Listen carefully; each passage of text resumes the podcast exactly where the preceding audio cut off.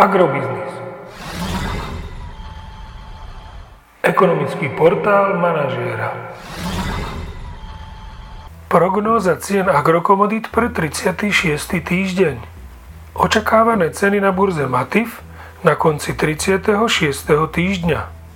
Pšenica 184 až 190 eur za tonu, kukurica 165 až 169 eur za tonu, repka 380 až 387 eur za tonu.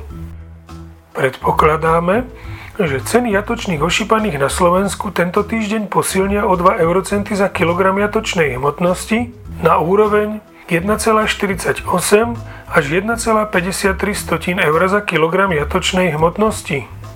Vzhľadom na vývoj dodávok mlieka do mliekárny v Európskej únii predpokladáme, že farmárske ceny mlieka na Slovensku by mohli začať postupne mierne posilňovať smerom do pásma 32,5 až 33 eur za 100 kg.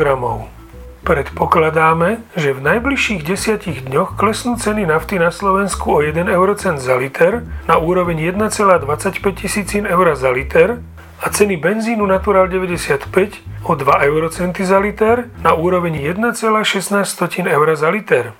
Podrobnejšie informácie nájdete v aktuálnej prognóze na portáli Agrobiznis.